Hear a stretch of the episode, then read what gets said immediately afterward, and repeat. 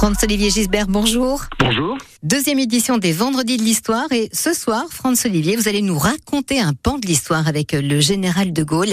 Ça commence à 19h. Ouais, le général de Gaulle qui, qui, bah, qui est l'un des grands Français, en fait. Il euh, n'y a pas tant de gens que ça, enfin, qui, qui sortent un peu du lot. Il y a Saint-Louis, il y a quelques grands rois. Qu'est-ce qui vous a inspiré pour faire une conférence d'une heure? Alors évidemment, la matière, il n'y a pas assez d'une heure hein, pour parler du général de Gaulle. Bah, de Gaulle est un sujet absolument inépuisable. Alors on va essayer de pas se perdre. Alors euh, moi, moi c'est vrai que j'ai une vision euh, peut-être euh, différente de, beaucoup de biographes, c'est-à-dire que j'essaye de pas tomber dans l'idolâtrie. Hein, parce qu'il y a une gaullolatrie qui fait qu'on voit pas un certain nombre de choses. Bon, De Gaulle est un très grand homme.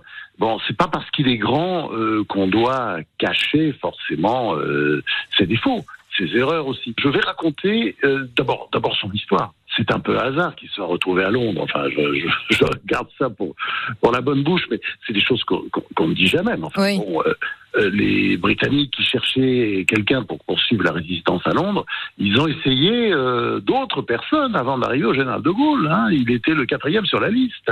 bon, et puis quand il est arrivé, Churchill presque râlait en disant c'est tout ce que vous avez trouvé, quoi.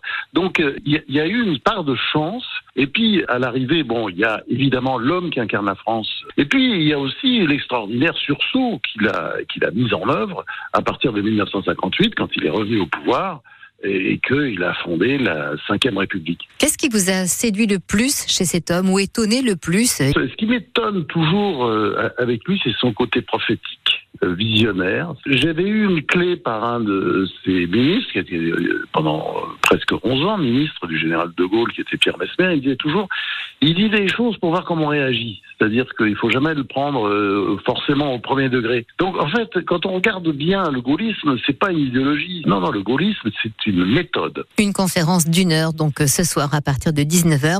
Les vendredis de l'histoire qui sont de retour au Rocher Mistral à la Barbin.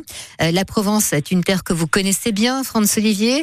Est-ce que vous vivez toujours à Marseille et est-ce que vous venez toujours soigner vos oliviers à Mérindol? Absolument, oui. D'ailleurs là en ce moment, alors je vous parle, je suis à, je suis à Marseille. Oui. Et puis, ben, je vais bientôt aller euh, voir mes oliviers parce que parce qu'ils me manquent. Euh, donc, euh, j'ai besoin de leur parler.